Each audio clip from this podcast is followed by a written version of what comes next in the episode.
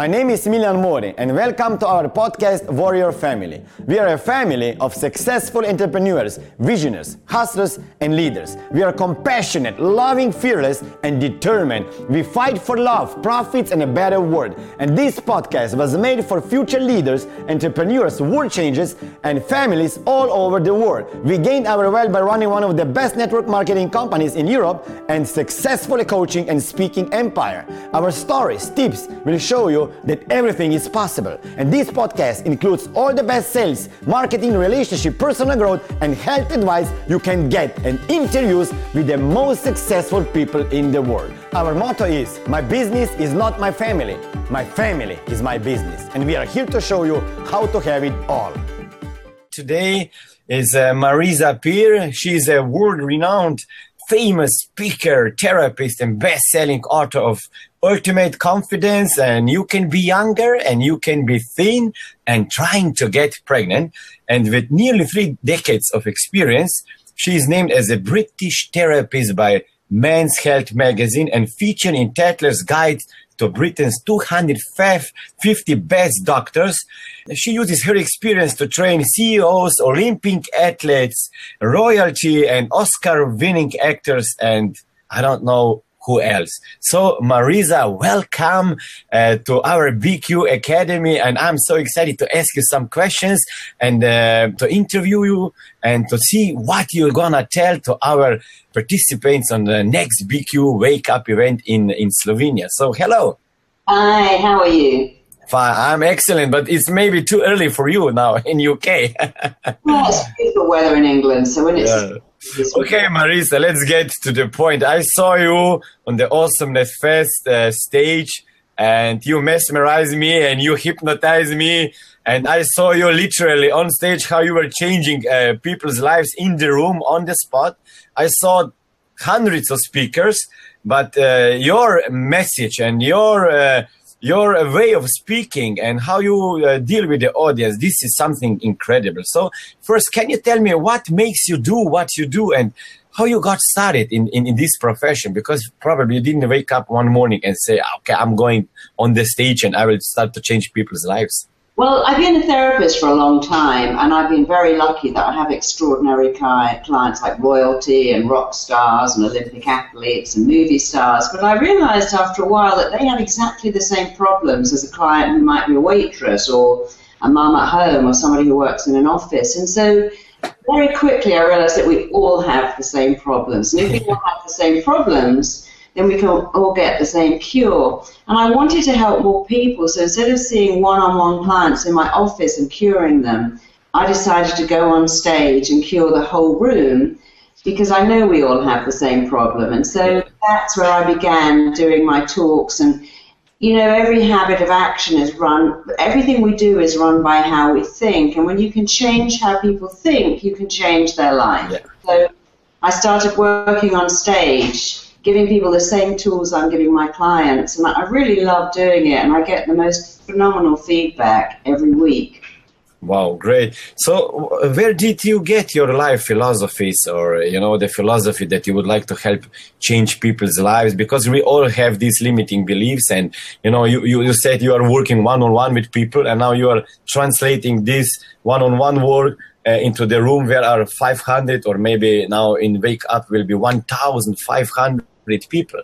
So where do you get your philosophy? Well, it's it's part training and part just the stuff I've realized. So when I trained to be a therapist, I was taught, like all therapists and all doctors, that the common cause of all our emotional problems is that we don't feel we're lovable enough. Yeah. That that's the root cause. when people come in, it's a bit like an onion. You know, they might say, "I've got anorexia," or I might always get fired from my job, or I'm only attracted to the wrong person in a loving relationship, or I can't ask for a pay rise. But when you peel away whatever their issue is, it always goes back to the same thing.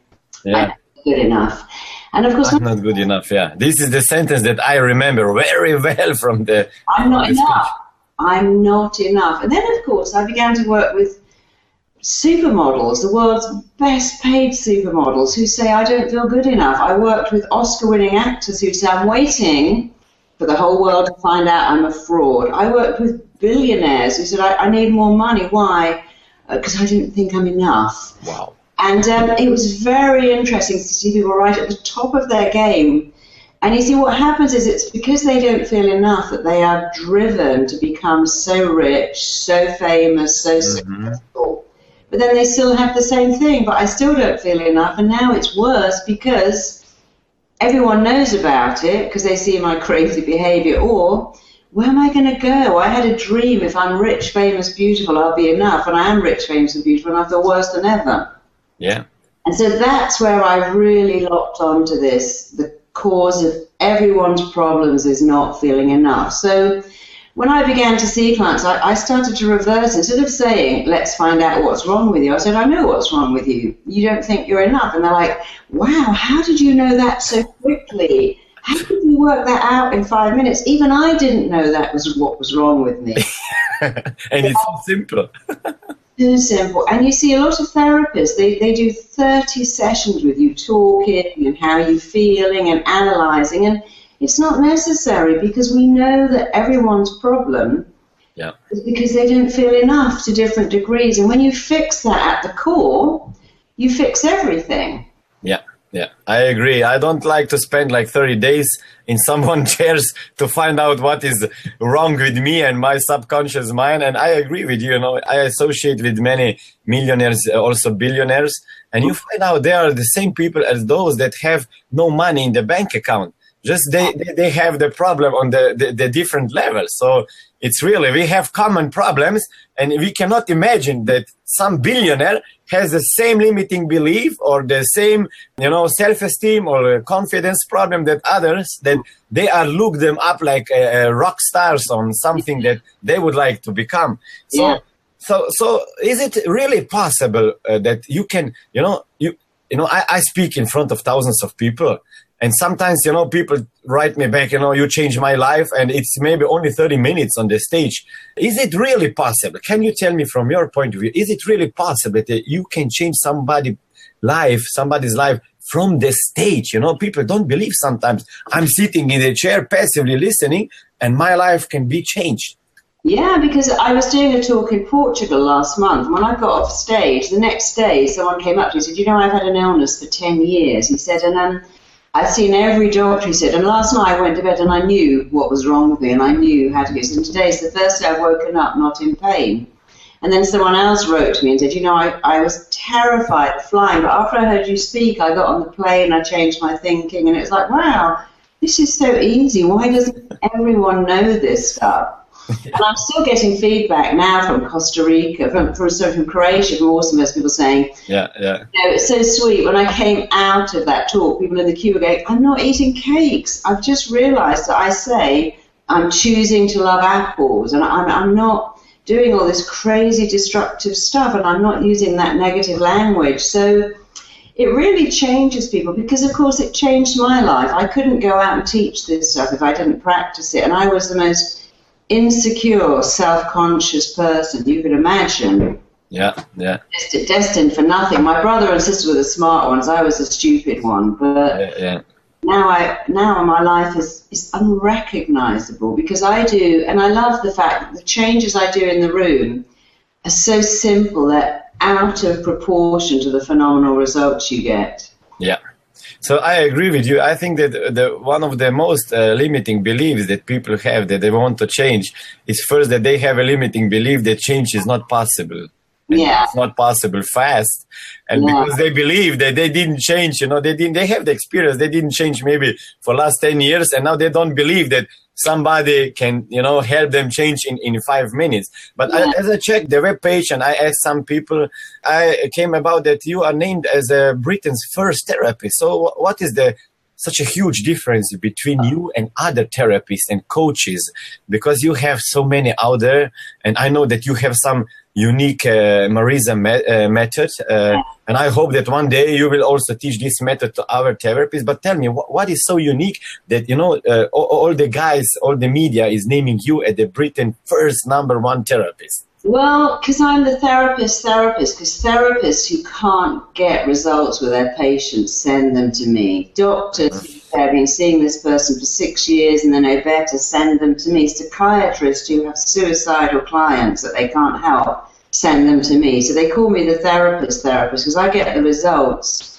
that no one else can get. And I know I was telling you that story in, on stage about the girl who wanted to jump under a train and her psychiatrist asked me to come and work with her. Yeah. And and later he said to me, "Well, that's so depressing." And I said, "What her life?" He went, "No, I've been seeing her for ten years. You cured her in an hour." And um, but that's what I do because but I cut to the point. I don't. I think that old method. People have gone off it. You know, we live in a very fast world. It's getting faster every mm-hmm. day. You know, we get stressed and we can't get our email to come on in two minutes. Yeah. No longer are going to spend 30 sessions going to see our therapist every Friday about our feelings.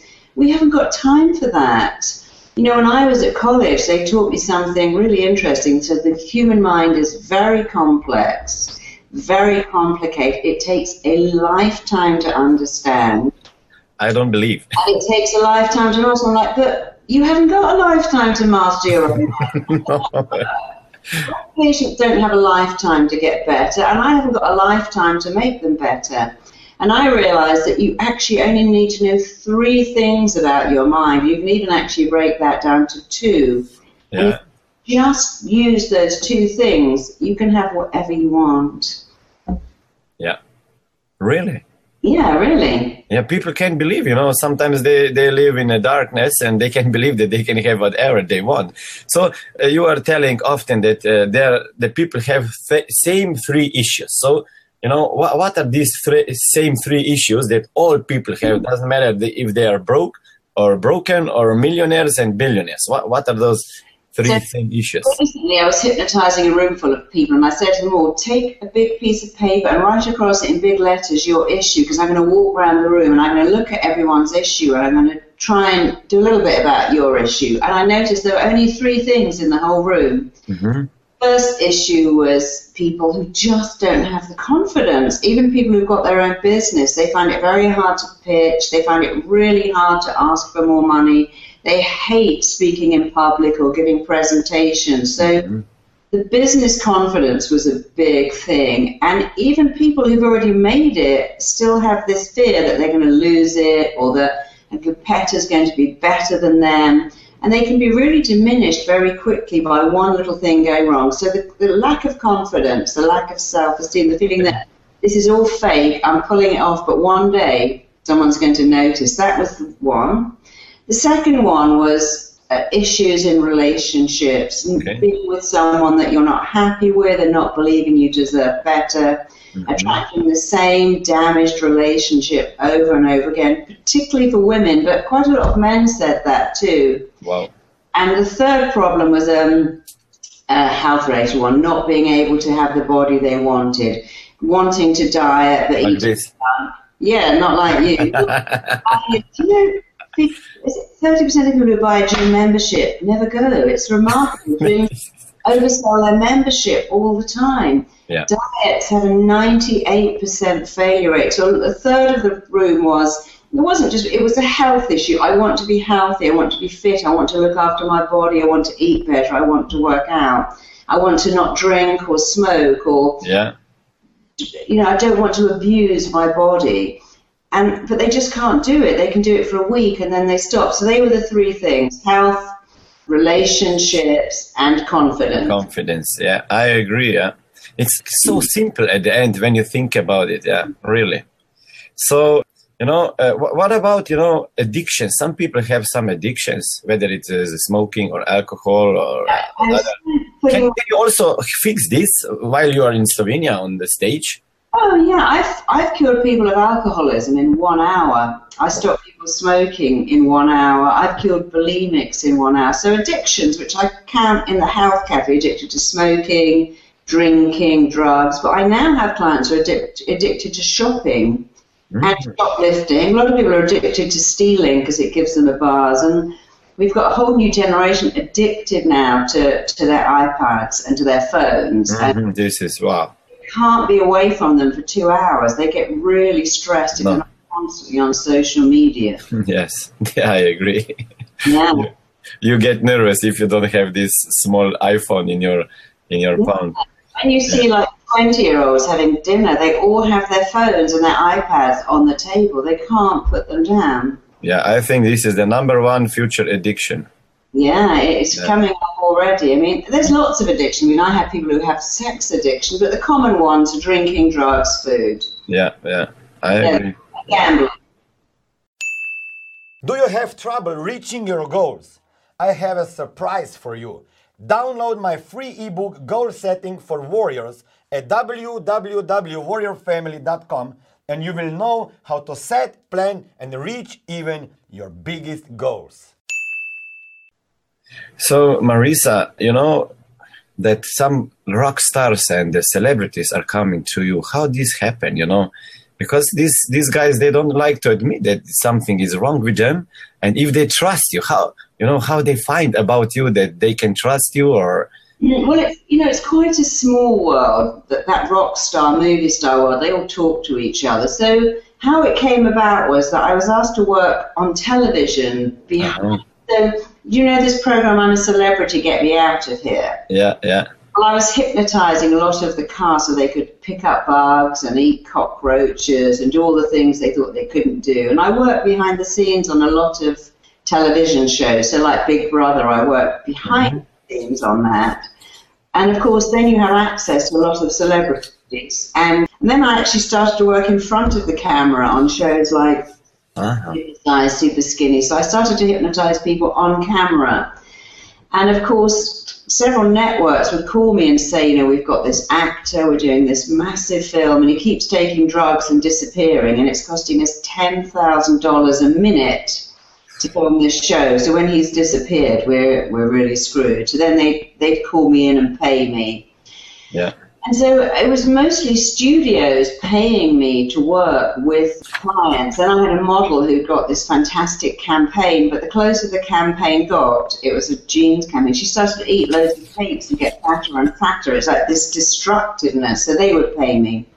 And then, of course, they all tell each other. Someone goes, Oh, yeah, you know, I used to have this problem. I'm fine now. And they will send their friends in because they're a small uh-huh. Celebrities. They, they mix with celebrities, they go out with celebrities, and so it's very normal for me to see a rock star, his wife, his girlfriend, his manager, his best friend who's a rock star.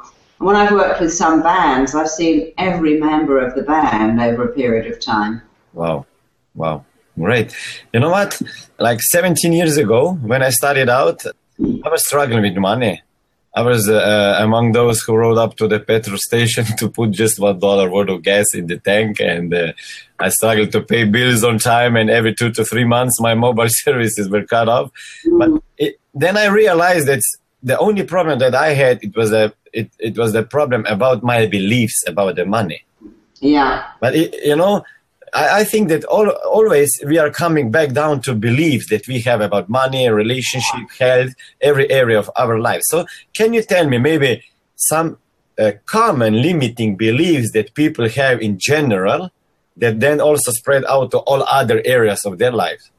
Yes, because you see, first you make your beliefs, and then your beliefs make you. And the interesting mm. about money is that there are a few beliefs. One is it's really hard to make it. You've got to work so hard. If your father is like a farmer or a miner and you see him working seven days a week and never having any savings, your belief is you can never make enough. Yeah. And, and once you believe that, then you'll get people who've got uh, lots of money, but they get rid of it. So I've worked with lottery winners. I worked with one who won 10 million UK sterling pounds. That's a lot of money.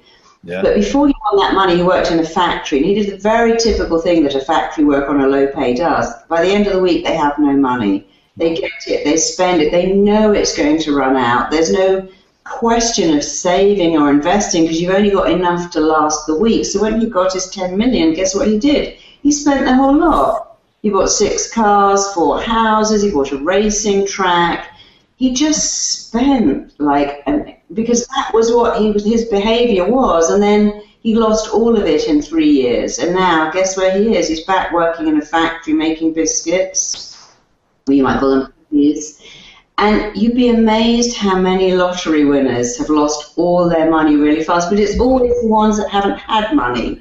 Whereas the opposite of that is people who've always invested, like Donald Trump. Donald Trump lost all his money But he got it all back again because their belief is money comes in, I invest it, and I double it, and then I treble it. And, you know, it's very interesting here if you go to we have two different schools here. One school you pay for and one is free. And in some of the freer, poorer schools, they say things like, if I have four oranges and I give you one, how many have I got left? When you go to a private school, they say, you own eight companies and now you sell one. How many have you got left? Because they're training those children, even when they're little, to believe you own these companies, you own these businesses, you have four cars and you sell one. They don't talk about oranges and apples and bananas. And it's very interesting that they, at a very young age, show you. And it's mm-hmm. always a good idea with children to have them earn money, but don't make them work too hard for it because then they believe it's too hard. Mm-hmm.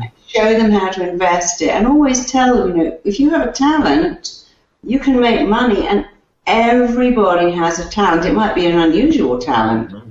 For instance, Mercedes um, had made these special cars with a lock that nobody could pick. And then the policeman kept finding people in London with half a tennis ball in their pocket. And they're like, why have all these criminals got half a tennis ball? And they realised that if they put the tennis ball over the lock and hit it, it unlocked the, this top of the range car. So Mercedes started to pay criminals to understand how they could override their locking system. So there's a talent it's an unusual talent, but yeah. they're getting paid for that talent. It doesn't matter what your talent is. If you, you know, we all have a talent and we're all put on the planet and you're here to find out what you're good at and be amazing at it. Wow. And you have to believe in yourself. But weirdly enough, and I tell this people a lot, belief without talent will get you way further than talent without belief. I see people in the music, mm. and we've got no talent, but extraordinary belief. I see people who write books that are no good and make them bestsellers, and then I see other people who've got amazing talent, no belief. You're better off to have the belief than the talent, but if you have both, you're unstoppable. You're unstoppable. I agree. So that's also why I created the, the program that I call BQ Life System, and it's all about the beliefs. And uh, you know, sometimes it's really really hard to explain even to yourself but about other people that it's always believes that you have around something that you have an issue so yeah. whether it's sales you know i'm always always listening to people when they are talking you know yesterday i had a conversation with some friend of mine he is a sales guy sales manager and he said you know i have this trouble closing down uh, closing uh, entrepreneurs when i have the appointment and so I was listening to him. So I asked him, How many appointments did you have actually? He said 10. And out of 10, six already owned this insurance policy. So I said, It's not really that you cannot close them down or close them, but it's really that they already had what you were selling. But all, also selling, you know, I, I know you know you have all these sales courses outside and they are teaching you how to say what to say when to say and how to look in the eyes i, I don't know what. But then i see that is all about the belief. Is it true? Do you agree? That also selling success in selling depends on the beliefs you have around selling yeah, and that's why you can. I mean, I used to work with a lot of banks, hypnotizing the bank staff in investment banks to really believe in themselves. Because when you're on the trading floor, you've got to have great belief to know when to, but also to know when to stop. And with selling, if you go to sell someone and you really believe in your product, other people believe in it because they believe in you. And if you don't believe in it, mm-hmm. and that's why we have Conman. People say, How could you buy that? Television from that man in the street and believe it was like five thousand dollars he was selling you for three hundred. I mean, how could you believe you were buying real Chanel perfume for a dollar? They went, I don't know, he was just too convincing. story and I really believed it and that's a talent. But before you sell a product, believe in yourself and then believe in the product and then you can sell it. Yeah. Yeah, I agree. You know, I, I like the saying from Lisa Nichols. She said, like, you can either hate selling or you can hate being broke. of course. And you you have to sell yourself. When I wrote my first book, I had no idea how to write a book. it was interesting because I was at, a, at an event and I met this woman and I said, "What do you do?" She said, "I'm the commissioning editor for HarperCollins, but um, I'm actually moving to Tokyo next week." But she gave me her card, so when she, I knew she'd gone, I rang up HarperCollins and said, "Oh, I met X and she's commissioned my book." And they went, "Oh, she's left." And I went, "Oh, well, I'm a bit late." And they said, "Don't worry, don't worry. She commissioned it. Just send it in." So I sent it in. They published it, but you have to have belief to do that. Yeah. But when I was writing my first book, I would say every day, "This book is amazing. This book is fantastic. This book is brilliant." And I did believe it, but if I'd said the opposite, oh my God, it's not very good, and what if nobody likes it? I wouldn't have been able to finish it. And because I kept telling myself that over and over again, I, A, I got very into the writing because it excited me. And then I sent it off. And when they got it, they said, um, well, actually, you don't write a book. You're supposed to write three chapters and send that in. Why have you sent the whole book? I said, because I knew you'd love it. And they went, oh, actually, well, we do love it. And we're going to Yeah. publish it. But when I got it back, it actually wasn't as good as I thought it was. I could really see that the first three chapters were a bit amateur. Uh-huh. I'm glad I didn't see that when I was writing it because it would have held me back from publishing it. Yeah. Yeah, that's true, you know, and then you never finish it. No, I never finish it. yeah, yeah. Race, you can't run a race saying I'm not as good as the next runner or I'm going to fail. You Yeah. know, my little girl once, I was driving her to school, and she said, Mummy, I can't read this book. It's really hard. And I said, Let me have a look. And I said, Oh, darling, your teacher's given you a book for someone who is 10 and you're only six. You must think you're really, really clever. Went, Give me that book back. I can read that. And teacher must think you're so smart because she's given you a very hard book because she thinks you can read it. She said, I can.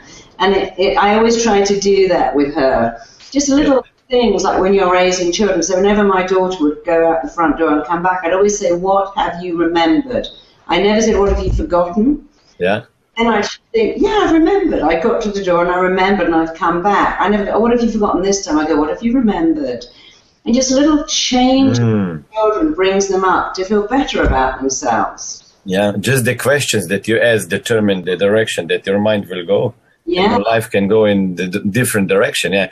So also, I, I set it up this BQ Academy just because that I think the traditional school system is not preparing us for the real life. Not at So- all. Do, do you agree that the tradition, okay, it's good to have the education, to go to school. I know I was the best in the high school. I was the best on the faculty of law. Uh, I always listened to my father, you know, he was imprinting this belief in my subconscious mind. I know it today, you know. Uh, he said always, look, uh, learn that you don't uh, need to work as hard as I'm working. So I was really the best. But then at the end, when I got my first salary, I found out that my salary is the same as from my friend that he already uh, he barely made made through. So I think that we in traditional school system we don't get the skills that are necessary that we can live happier, uh, successful, more productive life. Do you agree? Yeah, I think, I mean, I have the greatest respect for teachers, and my father's a wonderful teacher, but I've also seen the tremendous damage that schools do. They treat all children as if they're the same. Mhm. They always say we love individuality, and they don't. And I know at my daughter's school there was one child in the class who was gifted, and she won the prize every year, and all the other kids gave up. I mean, when you give one person a prize, you give 29 other people no prize, and you shouldn't reward the result. You should be rewarding the effort. So I, I think schools should not reward children who get the best grade because sometimes they don't even work very hard, and the mm. others, you should always mark achievement. Mhm, mhm. Or you should mark effort first and achievement second. And Yeah. I see a lot of schools that, that make Wow. terrible mistakes. They label children. They, they do, and they're very in the academic about you know English, maths, science, but they should be building up their self-esteem and making them feel amazing. There's a wonderful woman called Marva Collins, and if you've heard of her, Yeah, I heard about her. Yeah, amazing woman. So Yeah. she unbelievable. With nothing, and you know every teacher should be made to read what she does. Yes. You can raise geniuses from the slum if you know how to do it. hmm But hmm yeah, we all label them and limit them and, and we grade them and, you know, it's really bad to put grade children. You're A, you're B, and you're C. I mean, the C's just feel penalised from the start, and what hope do they have? And then we have this belief that the athletes Mm-hmm. are not smart, so they're the athletes. They don't have to do any studies, or the geeks. They're not athletic, and they're not pretty, and they're not funny, and you know, we limit people that you can be one thing when you can be everything. There can be everything, yeah. Okay, let's switch some to something else, to, to one of your books uh, that you wrote about getting pregnant. You know, I, Yes. di- I didn't I didn't have a chance to tell you that me and my wife we had a problem, ten years to get a baby. Okay. Yeah, so right now we have a beautiful daughter. She's uh, she's gonna be five in September, and we adopted a son from uh, Russia. But uh, anyway, we had a problem to have a baby for ten years, but it was also not possible from the medical point of view. But you know, later then you just have the possibility to to conceive with IVF or no. This is like a half half uh, chance. They almost gave up. You know, the doctor told me, you know, it's not gonna work. It's not possible. You know, you are coming here 10 years and you cannot even put your sperm and egg together to get an embryo. Mm. I never listened to them. I always said, look, we will have a baby. You know, I believe. But, you know, I, I will not go through the whole story now. But, you know, we have many issues uh, around this. Also in Slovenia, I don't know, maybe every couple from like every th- third couple, they have a problem to, to, to get pregnant. So is it also about limiting belief? Well, you know, it's an interesting thing because across the Western world, every third couple has a problem getting pregnant. But if you go to Ghana or Ethiopia, you won't see that. So what happens is, and it's very much a belief because unexplained infertility means we can't explain it. So what happens is your mind does what it thinks you want. And of course we have a generation now where girls start to have sex at 15, 16, 17, 18. And of course the first thing they say is, "I- don't get me pregnant. I mustn't get pregnant. Please don't make me pregnant. Oh, my dad will go crazy if I'm pregnant. I'll get kicked out of school if I'm pregnant. Every time you take the pill, you're saying to your mind, I don't want a baby. Every time your boyfriend buys the condoms, you're saying, we don't want a baby. And of course, the mind is very specific. If you give it a message every day, mm-hmm. over and over again, it believes it. And then 15 years later, when you go, well, now I'm married, I've got a great job, I'd like a baby, your mind cannot undo 15 years of conditioning overnight because when you link pain to something, what your mind does is it try its job is to move you away from pain. We're all very much tribal people, and, and in tribes, you learn something that was pain and you avoided it for the rest of your life. So when I was 17, I remember vividly praying in my bedroom that I would not be pregnant because I was just about to go to university. My father would have been so disappointed, and I was so terrified that I was pregnant. And then when I realized I wasn't, I was like, oh, thank you, God. Oh, my God, that's wonderful. Um, and then, of course, I got unexplained infertility. I was told I could never have children.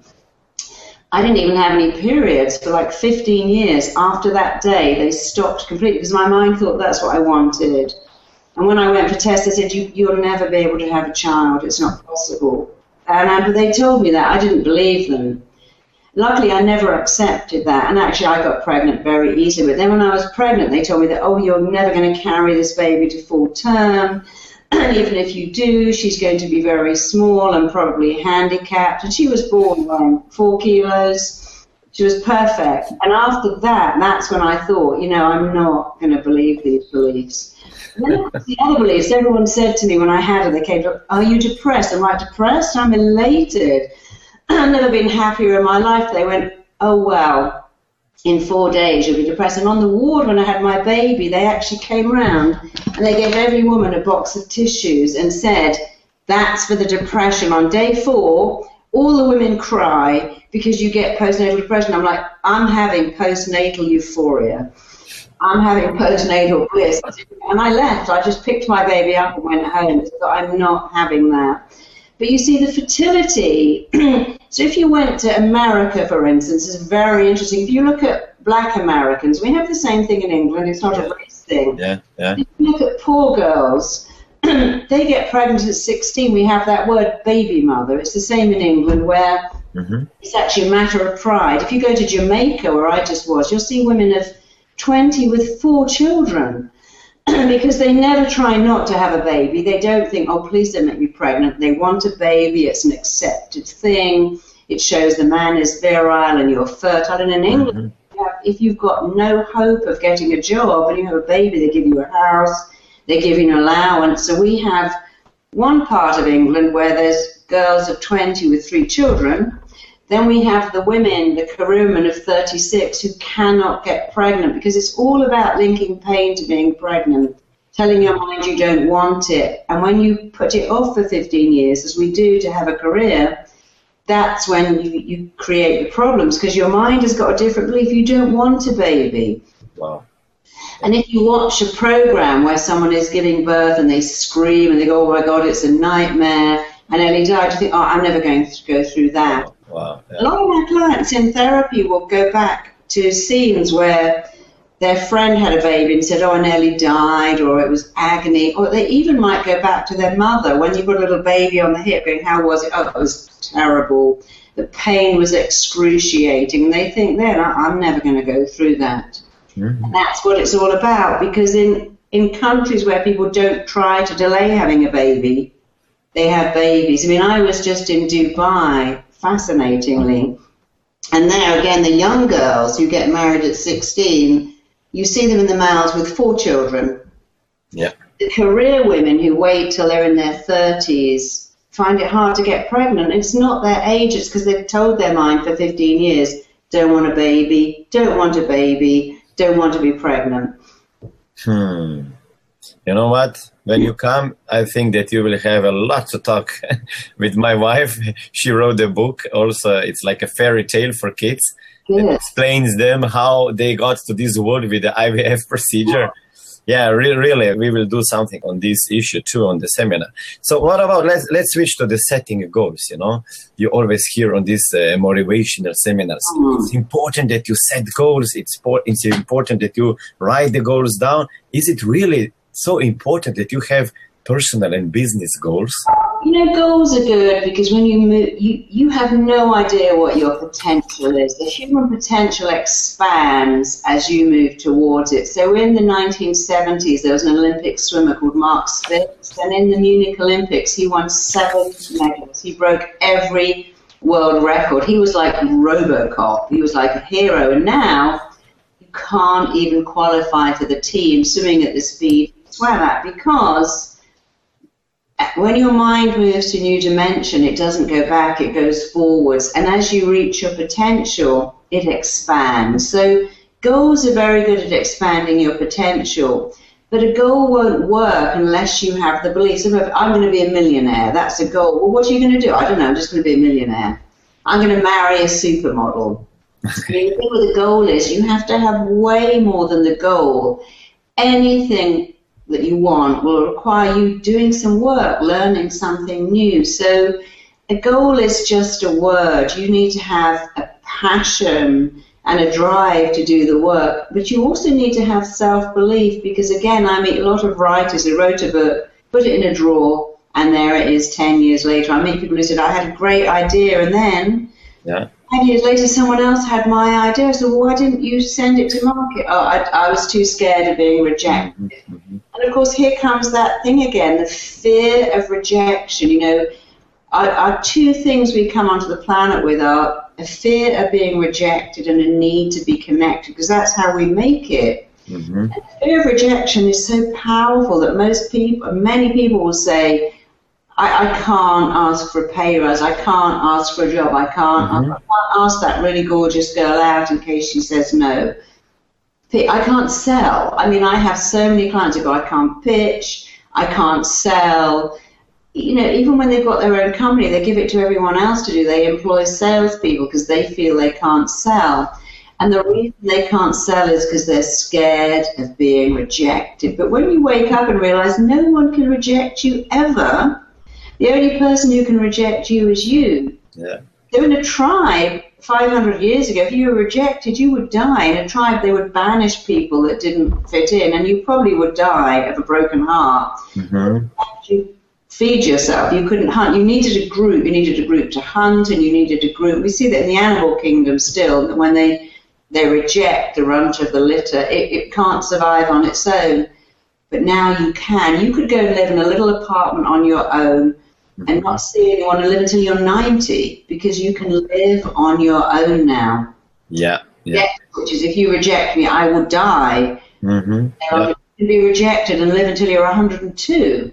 So our fear of rejection is redundant. Yeah. It can be a survival thing. I mean, that's why babies are very needy because they know you've got to love them to make it. But once you get past 18, you can't be rejected. For someone to reject you, you've got to agree with everything they say. Mm-hmm. If you are, I don't like you because I don't like anybody from.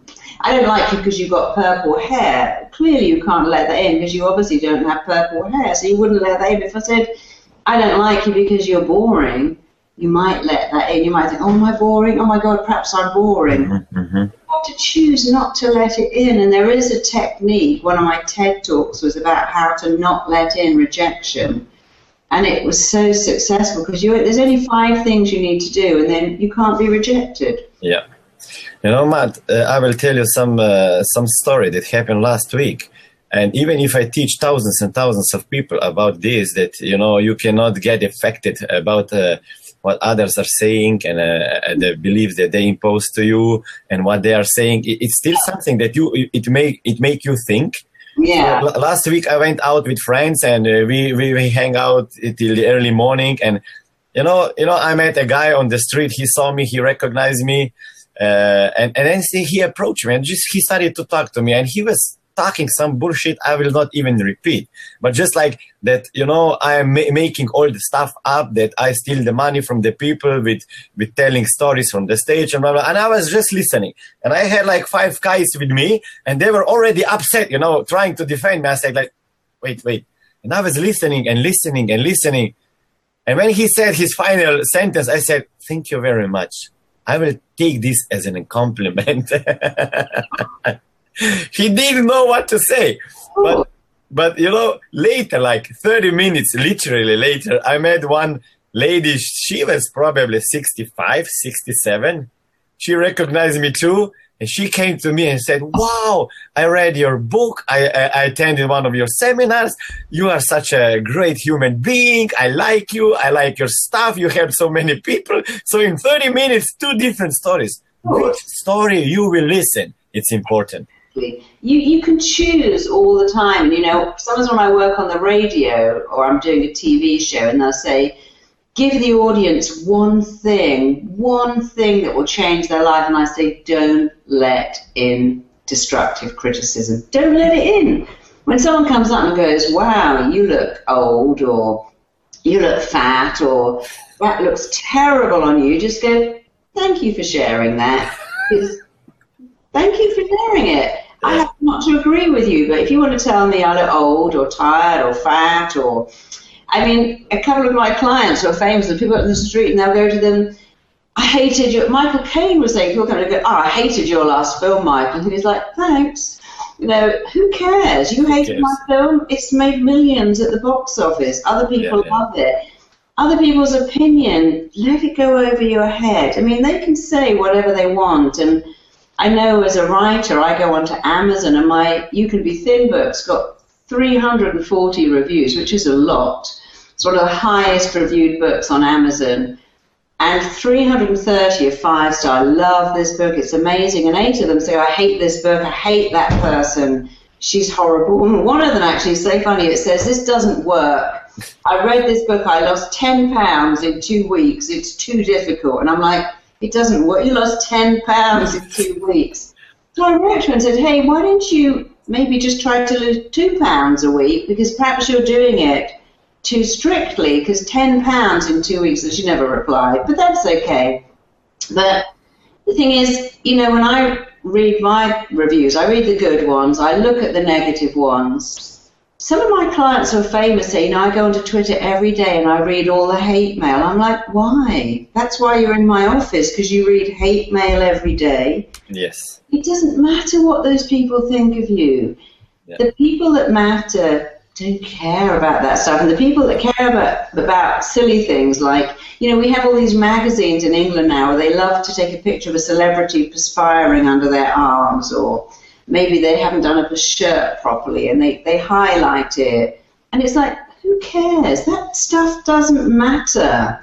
But you just have to learn not to let in rejection. Yeah. Don't let it in. Just just say thank you for sharing that or I mean there are four other techniques. I'll teach them when I'm when I'm with you on stage. Okay, great. Thank you. But um thank you for sharing that is saying I'm not letting I mean people have come up to me before and said horrible things, very rarely because I tend to get really nice things, but I just let it go. I've got a cushion and it says there's never been a statue erected to a great critic. Mm-hmm.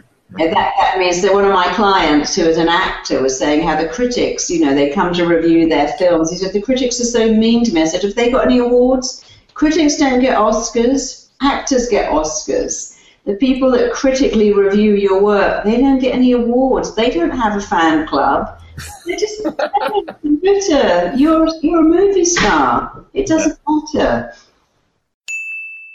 In 2017, I gained around 3.2 million followers on social media. I earned more money than ever and got so many new opportunities. If you want to know how you can do that, download my free manual Social Media Warrior at www.warriorfamily.com. Yeah, I agree. I completely. I highly rate that you come on 10th of October and tell from the stage. You know, it's really this is really powerful stuff. You you, you were talking about look uh, how, how, you know somebody telling you that you look fat and you know what, but you you wrote a book actually. I saw you on stage. I must admit, uh, your your husband is there. Yeah, no, he's okay. gone now. Okay, so I will tell you. You have beautiful body.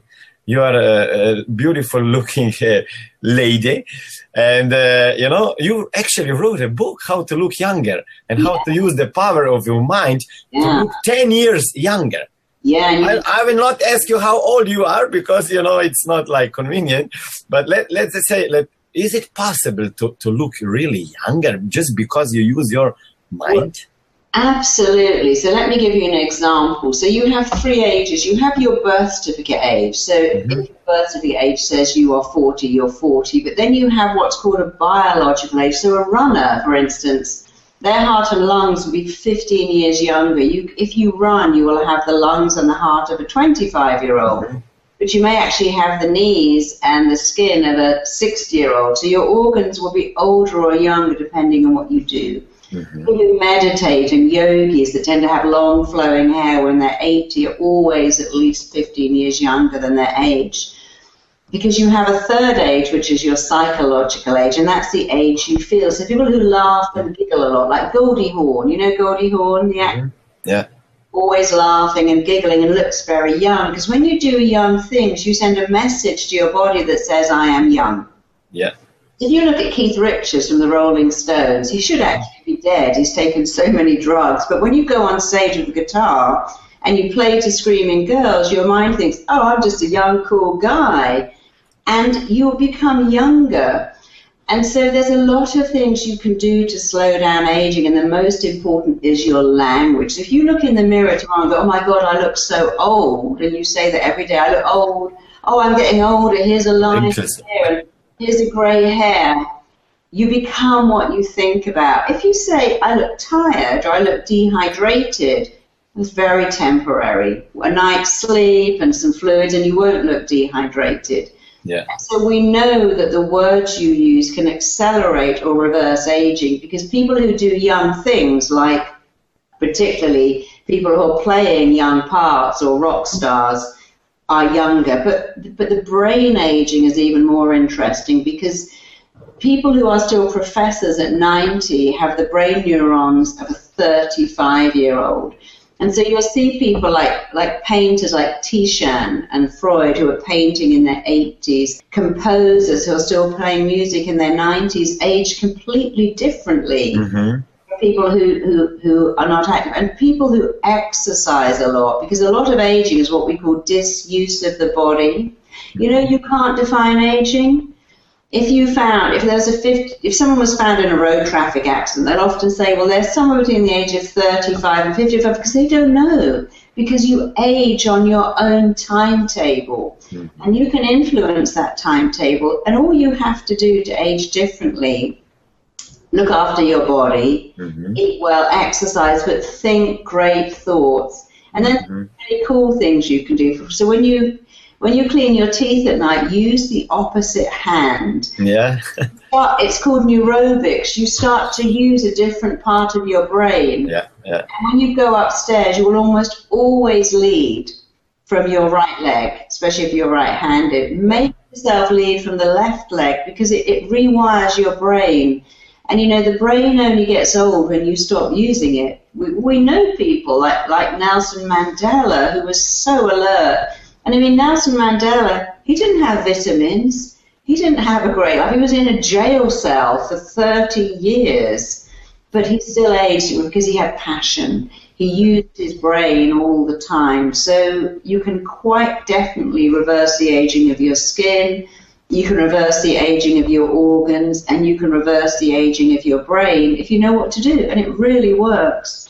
Oh, great! You know, I already see that people that are coming to our seminar, some, some they want to just get some rid, some uh, rid of uh, some limiting beliefs. Uh, some are salespeople, some some are sales managers. Some they want to get pregnant, and I think that most of them want to look better, younger, and uh, live healthier lives. Uh, yeah, but, yeah. What about you know personal development? I must say, like 17 years ago I was against personal development.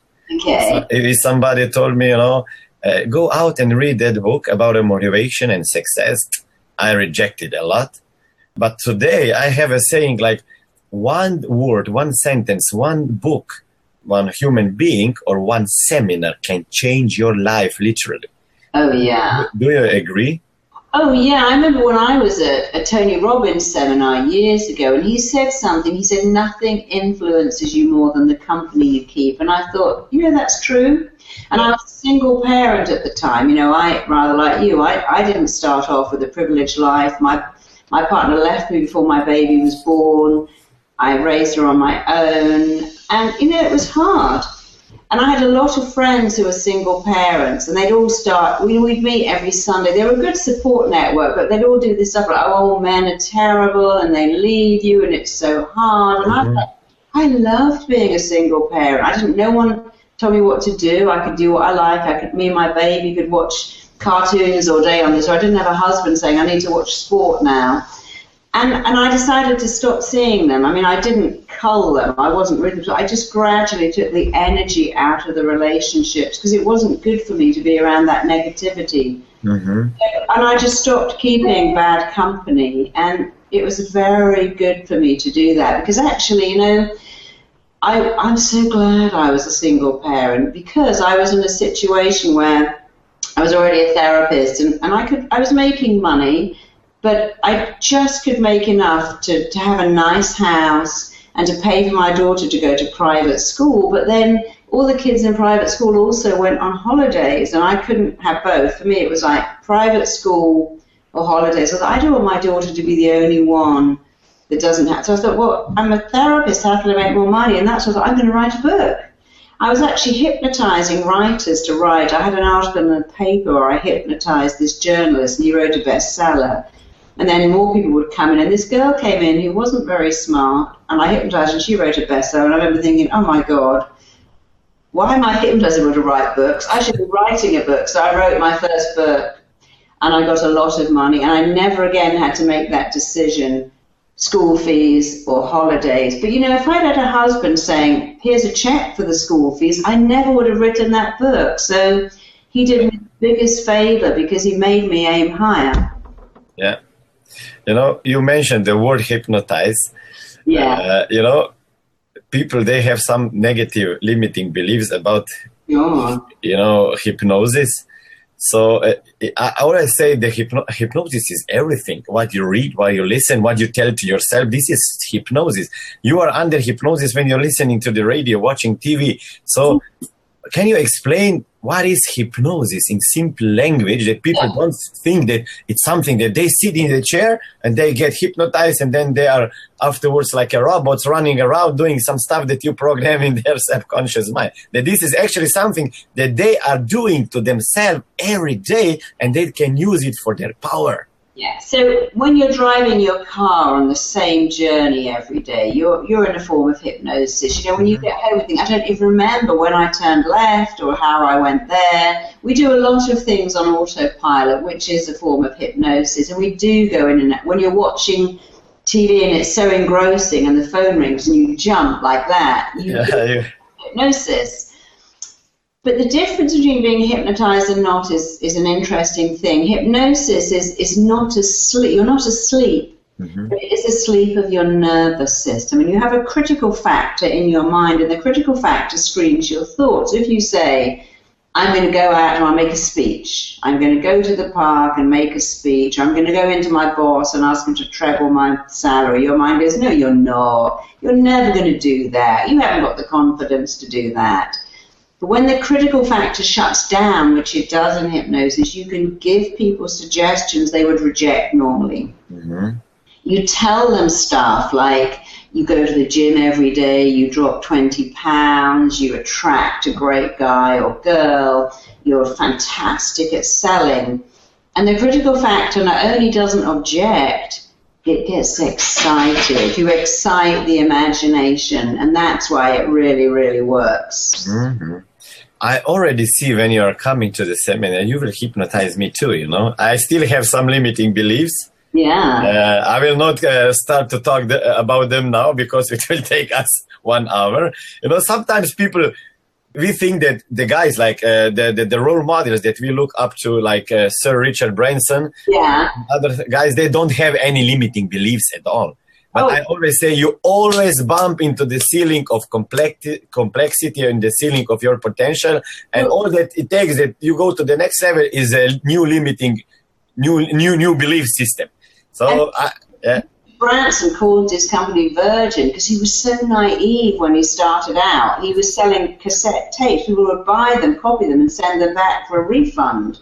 yeah. And that's why Virgin is called Virgin. But of course, now he's amazing. Yeah, you know, now we have to close uh, because it's one hour already, and uh, maybe just about making a decision. Okay, how how people make a decision. Yeah. So uh, when we uh, before we we finish, uh, I I spent a week with uh, Sir Richard Branson on his island, and I I have like I have like for four day notes to do a whole seminar. Every sentence, every word that he said, I wrote it down, you know, about, about his beliefs about life, about success, about money, about raising up kids, about uh, having a free time, about life, uh, lifestyle. So one, one, one of the uh, questions that I asked him, I said, how do you make decisions? He said, look, I am called Dr. Yes. I always say yes. And then I say, what was the question?